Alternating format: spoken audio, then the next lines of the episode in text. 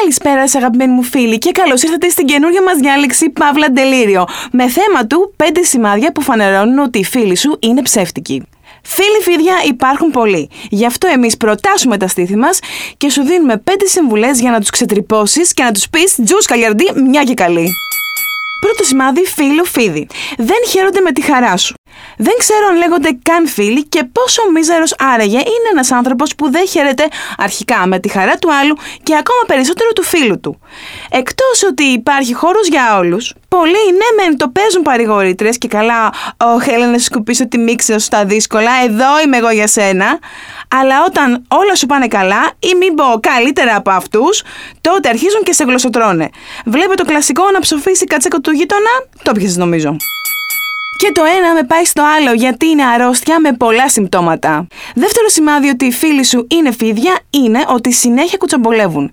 Βρε κακομοίρη, τόσο βαρετή είναι η ζωή σου που πρέπει να πατήσεις σε άλλους για να ακουστείς. Εννοείται ότι όλες οι παρέες έχουν αυτές τις κομμωτριακές στιγμές που δίνουν και κανένα gossip. Γιατί, οκ, αν δεν μπορείς να συζητήσεις τα πάντα με τον φίλο σου, τότε με ποιον θα το κάνεις αυτό; Όλοι έχουμε ένα γνωστό θάφτη γιατί πλέον το σπορ έχει γίνει και unisex.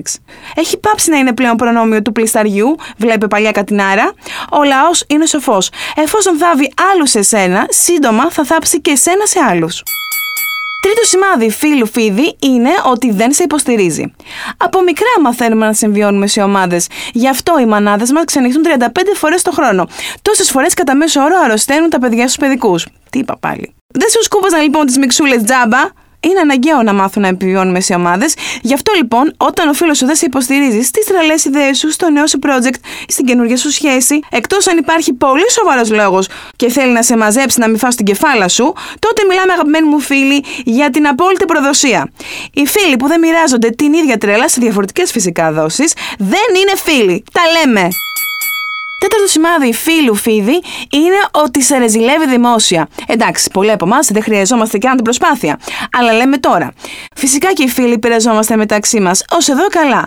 Όταν όμως το υποτιθέμενο κολλητάρι σου κάνει κινήσεις για να φανεί μάγκας εις βάρος σου, τότε μιλάμε όχι απλά για ένα φίδι, αλλά για μια πραγματική οχιά. Αυτές οι απελπισμένες κινήσεις ψευτοεντυπωσιασμού ή η πρόθεση να σε ρίξει ψυχολογικά και ιδιαίτερα στα μάτια των άλλων, εκτός ότι πραγματικά είναι ντεσπεράντος, μόνο φιλικές δεν τις λες. Δηλαδή, αν σε μισούσε, τι θα έκανε; Για να δώσω και ένα πραγματικό γεγονός από την αγαπημένη μου μητερούλα, που εντάξει, μιλάμε ότι η κοπέλα έχει έτσι και στα δικά της θέματα. Κάθε φορά που έρχεται ένα άτομο σπίτι, ασχέτως φίλου, βγάζει την παιδική μου φωτογραφία από τη βάφτιση που είμαι με τα κανιά ανοιχτά και λέει: Ορίστε, να η Κατερινούλα. Καταλαβαίνετε από εκεί και πέρα πώς θα πάει αυτό. Πέμπτο στοιχείο, ότι οι φίλοι σου είναι φίδια που φυσικά θα μπορούσα να τον ξενυχτήσω τον πεθαμένο για μέρες, αλλά λέω να δώσω ένα φινάλε και φυσικά περιμένουν τα δικά σας comment. Αν σε προτρέπουν σε κακές συνήθειες ή σε παρασύρουν ή ακόμα χειρότερα σαμποτάρουν τις καλές δικές σου ή τις προσπάθειές σου για να γίνεις ένας καλύτερος άνθρωπος, θα δώσω και ένα παράδειγμα για να είναι πιο σαφές. Έκοψες μόλις το κάπνισμα, είναι μια κρίσιμη περίοδος για σένα και σου λένε, έλα μωρέ, πάρε ένα τσιγαράκι. Έχεις ξεκινήσει διατροφή και σου λένε ορίστε, σε μπουκώνουμε το εκλέρ, στο φέρνει φατσαφόρα. Και σου λέει και το κλασικό, έλα μωρέ, τι θα πάθεις με ένα εκλεράκι, αν φας ένα γλυκάκι τι θα γίνει; Εντάξει φίλε, δεν λέμε, δεν θα γίνει και τίποτα να φας ένα γλυκάκι. Εσύ όμως τι θα πάθεις αν φας ένα μπουκέτο στα δόντια και το βουλώσεις λιγάκι; Όταν το δεν θέλω ή το δεν μπορώ ή το όριό σου δεν είναι σεβαστό από όλους, τότε βαράς ένα cancel από τα λίγα και εξαφάνιση τώρα. Φως στο τούνελ. Πόσοι λοιπόν από εμάς έχουμε νοσήσει από αυτή την αρρώστια φίλη φίδι και τι θα κάναμε γι' αυτό. Πείτε μας όμως και τις δικές σας ιστορίες, μήπως βγάλουμε και κανένα παρτού να σας καλύψουμε όλους. Περιμένουμε τα σχόλιά σας. Κατεβάστε το app του Hit889 και στείλτε μας πατώντας το εικονίδιο με το Bubble, τη φουσκίτσα.